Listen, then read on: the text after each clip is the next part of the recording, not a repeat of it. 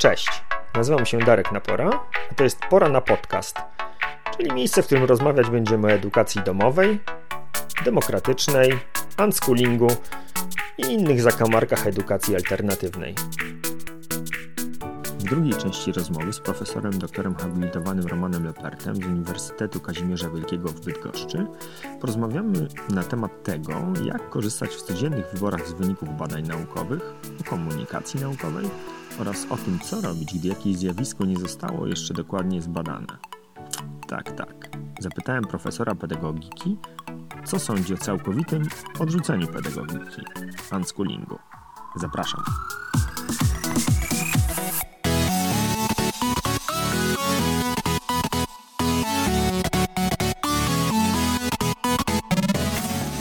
Ja y, słuchałem tej y, części, kiedy opowiadałeś o zdroworozsądkowym, takim chłopskim rozumie i, i, i, postrzeganiu y, świata, postrzeganiu decyzji, które podejmujemy jako pedagodzy, czy w przypadku naszych słuchaczy, często po prostu rodzice, którzy biorą odpowiedzialność za edukację swoich dzieci, to jest to decyzja, czy jest to narzędzie, którego, z którego korzystamy bardzo często.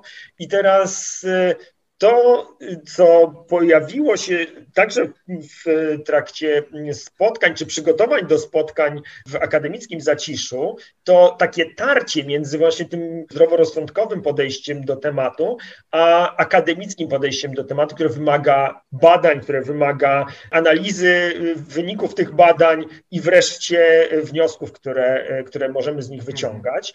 I jedną z takich sytuacji, którą bardzo dobrze pamiętam, była książka selekcji Mikołaja Marceli, która właśnie w ten sposób była, była postrzegana, jako takie wynurzenia chłopka roztropka, który tam coś sobie wymyślił i opisuje i, i twierdzi, że tak to jest. A mimo wszystko Mikołaj trafił do akademickiego zacisza mhm. i e, ciekaw jestem bardzo, jak postrzegasz e, te zarzuty wobec jego książki po tym spotkaniu.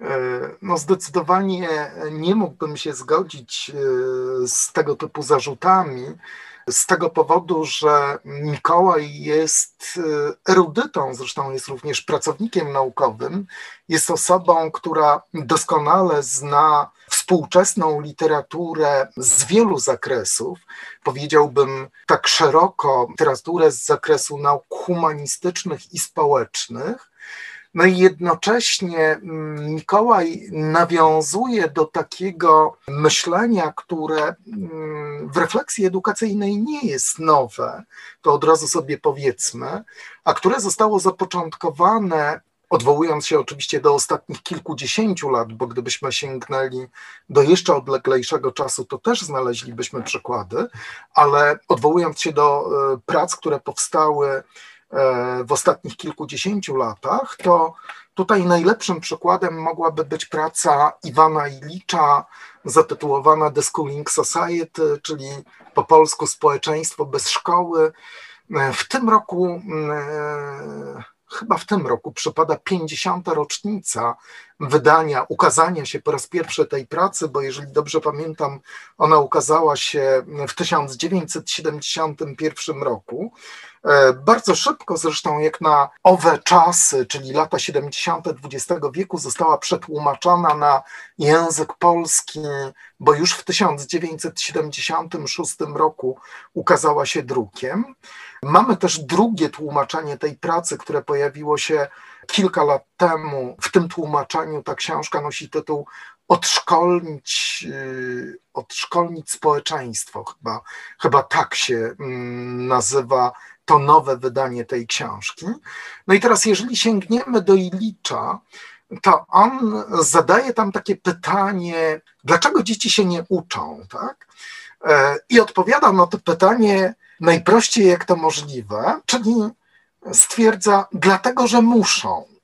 E, co należy wobec tego zrobić? E, zlikwidować obowiązek szkolny i pozwolić uczyć się dzieciom albo szerzej ludziom tego, czego będą chcieli, czy czego chcą, w taki sposób, w jaki chcą, w takim czasie, jaki chcą, proponując e, coś takiego jak voucher edukacyjny, w który bylibyśmy wyposażani i proponując jednocześnie zastąpienie szkół centrami usług edukacyjnych, tak to, tak to nazwijmy, do których udawalibyśmy się wtedy, gdybyśmy odczuwali taką potrzebę.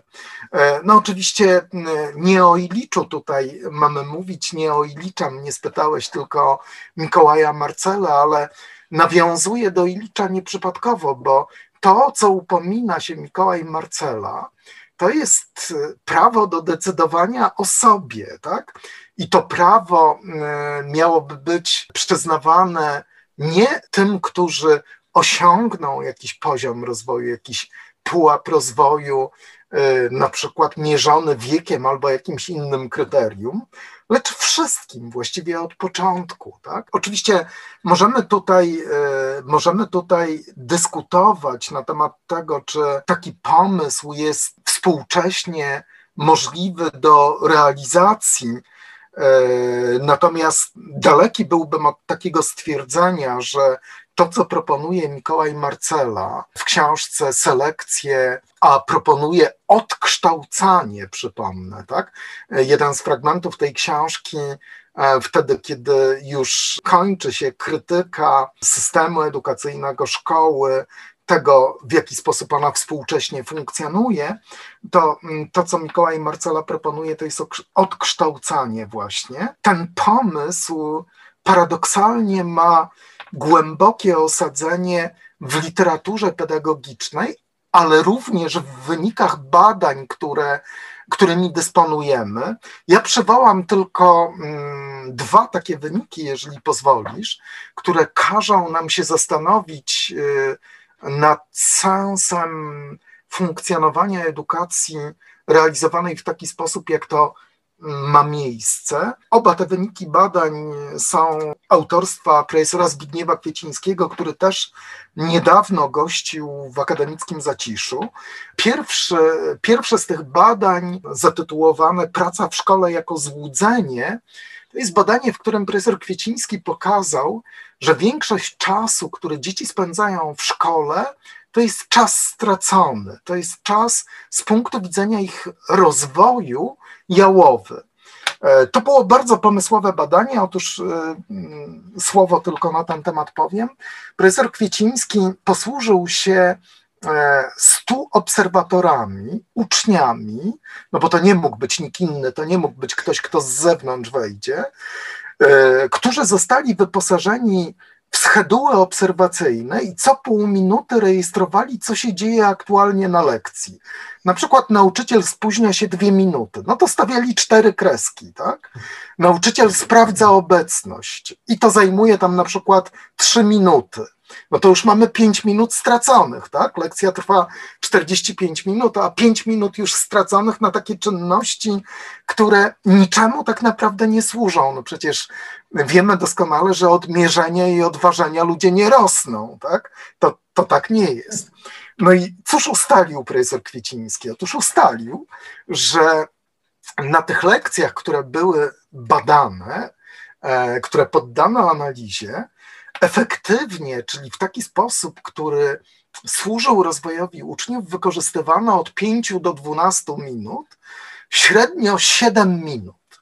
I teraz zobacz, jeżeli uczeń spędza w szkole 7 godzin, tak, ma 7 lekcji i na tych 7 lekcjach, na każdej z nich efektywnie wykorzystuje się 7 minut, no to de facto wykorzystuje się mm, na takie rodzaje aktywności, które służą rozwojowi uczniów 49 minut. No dobrze, zaokrąglimy godzinę, a uczeń spędza w szkole 7 godzin, tak?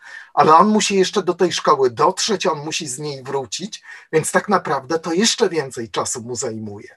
I z tego punktu widzenia, na przykład e, zwolennicy edukacji domowej mówią tak, jeżeli dziecko będzie uczyło się w domu trzy godziny, to ono i tak będzie się uczyło trzykrotnie dłużej niż dziecko, które uczęszcza do szkoły. Oczywiście znowu stosuję pewne uproszczenie, ale zwracam uwagę na to, że nieprzypadkowo profesor Kwieciński zatytułował to doniesienie, w którym opublikował rezultaty tego badania, praca w szkole jako złudzenie. Tak? No, to jest swego rodzaju złudzenie właśnie, że my tam ciężko pracujemy. A drugi wynik, który chciałbym przywołać, to jest wynik, który jest też rezultatem pracy profesora Kwiecińskiego. E, ma długą historię, niemal 50-letnią, bo po raz pierwszy te badania zostały przeprowadzone w 1972 roku i one miały na celu sprawdzenie, jaki procent uczniów kończących szkołę podstawową to są funkcjonalni analfabeci czyli e, mm, ludzie, których nauczono co prawda czytać i pisać, ale którzy z tych umiejętności nie potrafią robić pożytku, to znaczy, mówiąc prościej, nie rozumieją przynajmniej połowy czytanych informacji, bo takim wskaźnikiem funkcjonalnego analfabetyzmu jest brak umiejętności czytania ze zrozumieniem. No i co się okazało, że ponad 20% absolwentów szkół podstawowych, 15-latków, wtedy kiedy te badania przeprowadzano, to byli funkcjonalni analfabeci. Co się okazuje dzisiaj? E, jakbyśmy popatrzyli sobie na przykład na wyniki egzaminu ósmoklasistów i poddali je analizie w tej części, która sprawdza umiejętność czytania ze zrozumieniem, to się okaże, że ten wskaźnik nam ani drgnął, tak? To znaczy minęło 50 lat, świat się zmienił, system edukacyjny w jakiś sposób się zmienił, tak? Przy wszystkich jego niedostatkach, a rezultat ciągle taki sam. I teraz zobacz, czy z takich przesłanek, z takich rezultatów badań nie da się wyprowadzić wniosków podobnych do tych, które formułuje Mikołaj Marcela? No, jak na dłoni. No, z tym, że nie pozostaje, y, nie zmienia to faktu, że te zarzuty, które wobec, wobec publikacji Mikołaja się pojawiają, nie są niejako bezpodstawne, bo on rzeczywiście nie zarzuca y, czytelnika y, wynikami badań. One się oczywiście pojawiają, natomiast to są takie fragmenty, które stanowią jakąś tam podbudowę do, do, do opowieści, która jest w książkach snuta. Jego książek już przeczytałem kilka i, i, za każdym razem mam wrażenie, że to jest świetnej jakości e, taki storytelling, który, który teraz takie e, takie święci triumfy e, w, w, komunikacji zarówno biznesowej, jak i światopoglądowej. I ja jestem wielkim fanem jego Ściśnij mi się na usta słowo produkt, bo ja nie mam tutaj e, tego zgrzytu, który ty miałeś wcześniej, e, mówiąc o, o, o treściach, które produkujemy jako o produktach, bo to jest po prostu produkt, który ma zadanego, przemyślanego i zaadresowanego e, czytelnika. I ja mam takie poczucie, że Mikołaj robi to świetnie i tę opowieść naukową przekazuje w sposób zrozumiały dla swoich odbiorców. A ponieważ jest literaturoznawcą e, i doskonałym znawcą literatury, to wie jednocześnie, w jaki sposób się to robi, prawda? Więc no i sam się nauczył, bo jak wielokrotnie powtarzał, pierwsze jego książki były totalnymi klapami, więc mm, nawet literaturoznawca musi się nauczyć, jak napisać książkę, która będzie się potem e, czytała. Mm, ale, e, ale tutaj, Darku, od razu moglibyśmy powiedzieć, że z tego można wyprowadzić taki bardzo ważny wniosek e, dla prowadzenia działalności edukacyjnej jeżeli chcemy czegoś się nauczyć, to my musimy tego doświadczać, tak? My musimy to robić po prostu. My możemy sobie, e, my możemy sobie gadać na przykład albo e, realizować taką bankową koncepcję edukacji, mówiąc językiem Paula Freirego, czyli nauczyciele mogą oddawać wiedzę na przechowanie uczniom, a potem ją odbierać w postaci klasówek, sprawdzianów i tak dalej, i tak dalej, tylko z tego nic nie wynika, prawda? Skoro już e, zawadziliśmy o Ilicza i opowiedziałeś mi o badaniach, e, z których wynika, że szkoła staje się trochę przechowalnią i to i znowuż, ja nie mam absolutnie z tym problemu. E, dla mnie ta funkcja opiekuńcza szkoły jest mhm. realną potrzebą i, i zupełnie nie wiem, dlaczego tak wiele osób się buntuje, słysząc, że, że szkoła jest w ten sposób przez dzieci i rodziców wykorzystywana. Mhm. Natomiast jak wiesz, ja y, i moja rodzina zdecydowaliśmy się na edukację domową i to w takim dość radykalnym jej pytaniu, e, które nazywa się unschooling, czyli tak praktycznie zupełne odrzucenie struktury którą e, daje nam podstawa programowa. Mhm. Nasze dzieci po prostu sobie żyją, doświadczają tego, co się, co się wokół nich e, dzieje. No i problem z tym unschoolingiem jest taki, że niestety nie ma na pewno w Polsce, a, a, w zasadzie również na świecie nie ma żadnych badań, które byłyby w stanie potwierdzić, czy taki wybór e, ma jakikolwiek sens. E, tutaj drobnym wyjątkiem są, e, są artykuły Petera Greya, który zaprosił osoby, które nigdy nie chodziły do szkoły i ich rodzice nie stosowali takiego klasycznego e, homeschoolingu, czyli po prostu przeniesienia szkoły do domu i, i, przebadał, jak wygląda teraz ich życie, jakie podejmowali wybory edukacyjne, czy kontynuowali mm, edukację po zakończeniu obowiązku szkolnego. E, no z tym, że problem polega na tym, że to były osoby, które same się zdecydowały na udział w tym badaniu, więc trudno ich uznać za reprezentatywną grupę. I teraz e, to, o co chciałbym Ciebie zapytać, to jest rada dla takich rodziców jak ja, którzy są przekonani o tym, że takie rozwiązanie służy nam jako rodzinie i moim dzieciom. Natomiast nie mamy żadnych narzędzi, żeby to sprawdzić, być może udowodnić i, e, i, i, co proponowałbyś e, tak, w takich sytuacjach, kiedy brak jest e, naukowego aparatu, naukowych okularów, przez które można spojrzeć na daną sytuację? Wiesz co, ja myślę sobie tak, że mm, z działalnością naukową, a zwłaszcza z działalnością badawczą, mm, to jest tak, że ona nigdy nie nadąża za rzeczywistością, trochę inaczej jest w naukach ścisłych, gdzie dokonuje się odkryć czy wynalazków. Tam na przykład w przypadku odkryć coś wcześniej istnieje, a ktoś to nazwie, wytłumaczy. No, przecież e, Newton nie wynalazł grawitacji, prawda? Ona istniała przed Newtonem, on ją odkrył. Wynalazki też e, jakby pozwalają nam tworzyć nową rzeczywistość.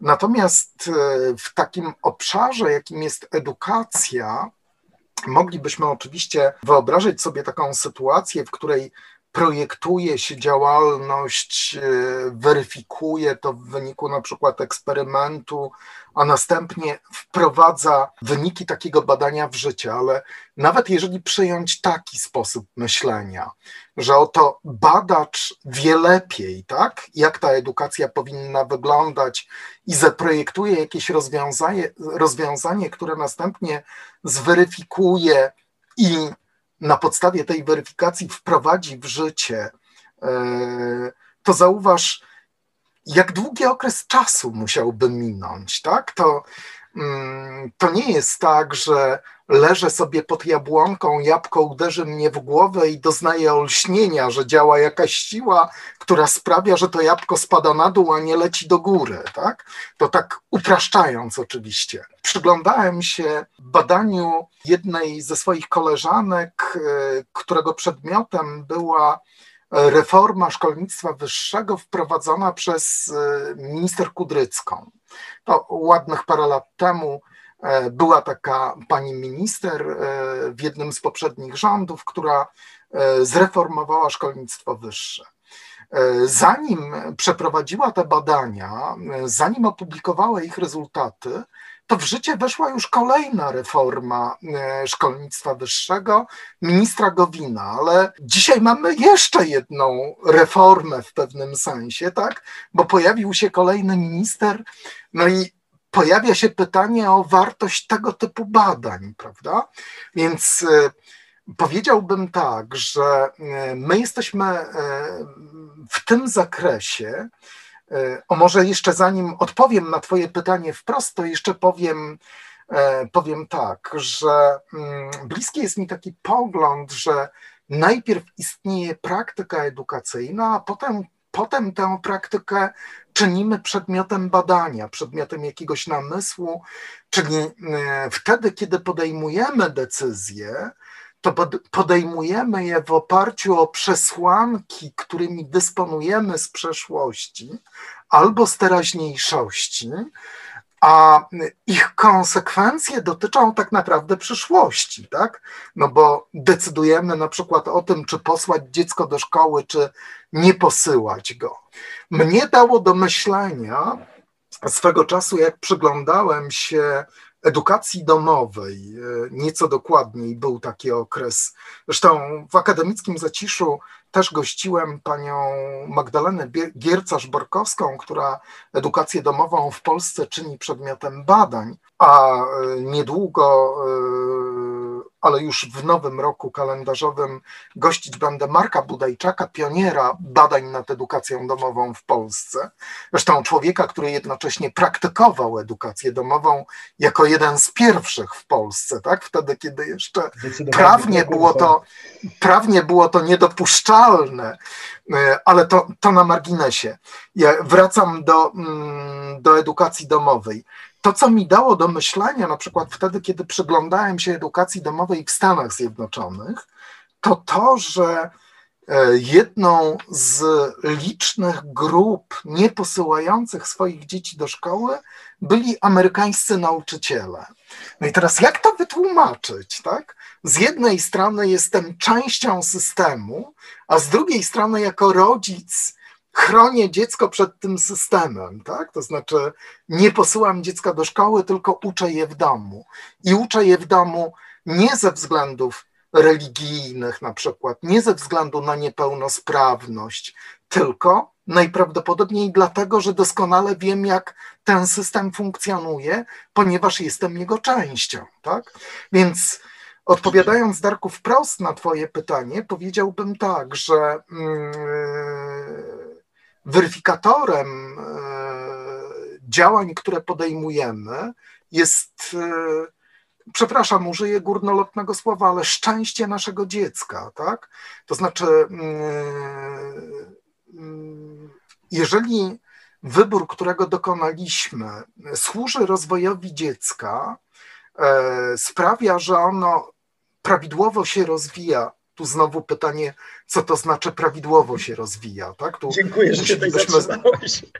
No właśnie, tu musielibyśmy, musielibyśmy sobie znowu to jakoś doprecyzować, ale jak mówię o prawidłowym rozwoju, to mam na myśli na przykład yy, osiąganie yy, w swoim rozwoju takich e, stanów czy umiejętności, które są charakterystyczne dla rówieśników, ale e, świadczą o prawidłowym rozwoju, a nieprawidłowym, tak? No bo e, rówieśnicy mogą na przykład doświadczać stanów lękowych e, i niekoniecznie chcemy, żeby nasze dziecko tego doświadczało, tak? A wiemy doskonale, że edukacja potrafi być źródłem różnego rodzaju lęków, stresu itd., tak itd. Tak potrafi być również źródłem nudy, tak? E, jest e, taki skrót e, NIL, czyli nuda i lęk, jako para pojęć opisujących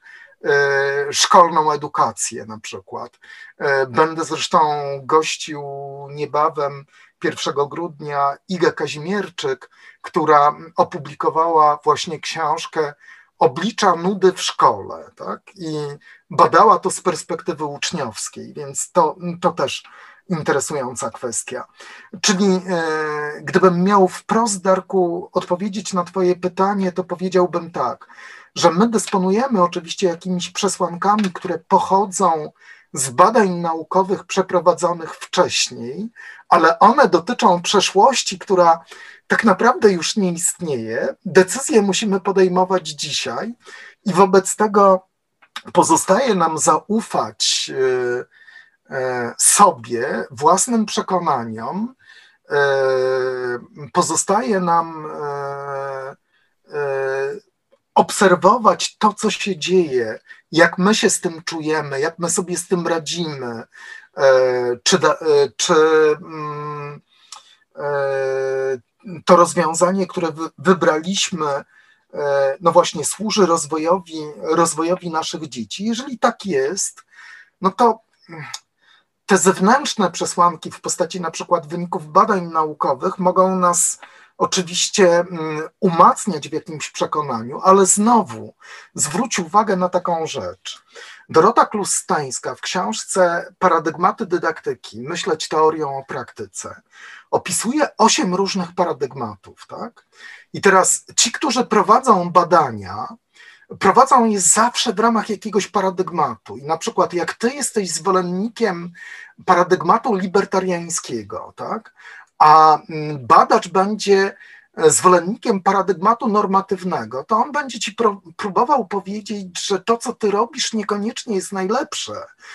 My się możemy oczywiście podpierać wynikami badań naukowych, tylko musimy sobie zadawać pytanie, tak, wie, tak w nauce robimy, e, a przynajmniej w naukach społecznych, w ramach jakiego paradygmatu te wyniki powstały, tak? To znaczy, jakie założenia na temat świata i na temat człowieka przyjął autor, tak? Czy, czy to są na przykład założenia deterministyczne czy wolontarystyczne, tak? Znaczy, jak mówię wolontarystyczne, to mam na myśli, mm, czy jak przedstawiam tę opozycję, to mam na myśli to, czy badacz przyjmuje, że człowiek jest istotą zdeterminowaną społecznie, czy jest istotą wolną, mającą możliwość dokonywania wyborów. No i tych założeń, czy właściwie przedzałożeń, które badacze przyjmują w punkcie wyjścia jest całe mnóstwo, dlatego ja bym nie fetyszyzował wyników badań naukowych.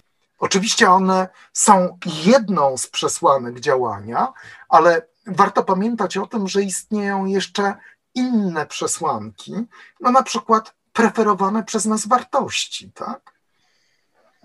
Znaczenie słowa rodzicielstwo, co oznacza bycie rodzicem. Wspominałeś o szczęściu, jak będziemy je sobie definiować dla siebie, no dla, dla swojego dziecka, co oznacza nauka, czy nauka musi być e, trudna i znojna, czy wcale nie musi taka być. Tak, redefinicja tego, jak wyglądają relacje e, dziecko-rodzic, jak wygląda nauka i czym ona jest e, w edukacji domowej, e, a już z pewnością w unschoolingu. Bardzo Tobie dziękuję za tę rozmowę. Była bardzo cenna i, i szczególnie ten ostatni fragment zabieram, zabieram ze sobą. Będę wspominał, że również w akademickim postrzeganiu rzeczywistości przez akademickie okulary, e, jest przestrzeń na to, żeby e, decyzje podejmować, wychodząc z własnych założeń i potem w drodze je weryfikować. E, ja w ogóle myślę, wiesz, Darku, że jedną z największych słabości naszego systemu edukacyjnego jest to, że on uprzedmiotawia właściwie wszystkie strony tego systemu, no, wszystkie podmioty tego systemu, tak moglibyśmy to określić, że on próbuje o wszystkim decydować za jednostki, zarówno za nauczycieli, jak i za uczniów. E, zauważ, kiedy my angażujemy się w jakieś działanie, kiedy my skłonni jesteśmy inwestować swój czas, swój wysiłek w to, co robimy, ale tak naprawdę się angażować. Nie dlatego, że ktoś na przykład użył przemyślanego zabiegu i mm, doprowadził do tego, że my na przykład z obawy przed czymś, ze strachu albo jeszcze z jakiegoś innego powodu tę działalność podejmujemy. No, wtedy, kiedy sami o niej decydujemy, ale też wtedy, kiedy ponosimy konsekwencje wyborów, których dokonujemy. Różnica jest tylko taka, albo my możemy być tymi podmiotami, które decydują o tym, co będą robiły, albo ktoś inny może o nas decydować, tak? Znaczy decydować o tym, co my będziemy robili. I teraz jeżeli my utrzymujemy przez bardzo długi okres czasu, właściwie przez całą edukację, począwszy od przedszkola, a kończąc na szkole wyższej, taki stan, w którym to mm, system, to instytucja, to nauczyciele wiedzą lepiej, co służy mm, rozwojowi uczniów, co służy rodzicom, którzy posyłają swoje dzieci do szkoły i tak dalej, i tak dalej, no to nic dziwnego, że mm, powstaje mnóstwo napięć, że mamy do czynienia z sytuacją, w której mm, no właśnie obowiązek szkolny traktowany jest jako przymus, bo to, to słowo obowiązek bardzo często jest wyrażane jako przymus, tak? Zresztą no, ten przymus jest nawet prawem uregulowany. Na szczęście dzisiaj prawo dopuszcza możliwość realizacji obowiązku szkolnego poza szkołą. Więc powiedziałbym tak, że e, dopóki nie zaakceptujemy dwóch rzeczy, e, po pierwsze różnorodności, i po drugie prawa jednostki do decydowania o swoim losie, tym również, e, również tym edukacyjnym, dopóty żadna reforma się nie uda, bo ja naprawdę wyzbyłem się takiego złudzenia, że jakieś grono mędrców znajdzie przepis na idealną edukację. Tak?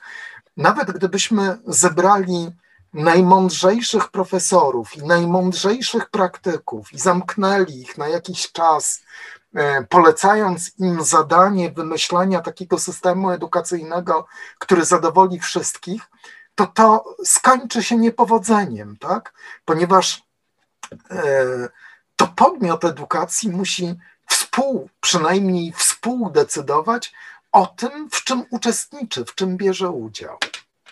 Absolutna zgoda. I chyba y, z mojej perspektywy ten pierwszy fragment, który wspomniałeś, czyli ta różnorodność i akceptacja tego, że mamy różne potrzeby i e, czy w zasadzie potrzeby mamy takie same, ale mamy różne strategie ich zaspokajania i to, mhm. co y, uznajemy jako wartości, będzie się różniło od dziecka do dziecka, od rodziny do rodziny, e, zupełnie nie jest brane pod uwagę w systemie oświaty takim, jaką istnieje teraz, a myślę, że jest na to, na to przestrzeń i ta różnorodność oferty edukacyjnej, tego jak można będzie spełniać ten obowiązek nauki, to jest zdecydowanie klucz, który e, możemy w przyszłości próbować wykorzystać, żeby ten system oświaty zmienić. Dzięki serdeczne za rozmowę.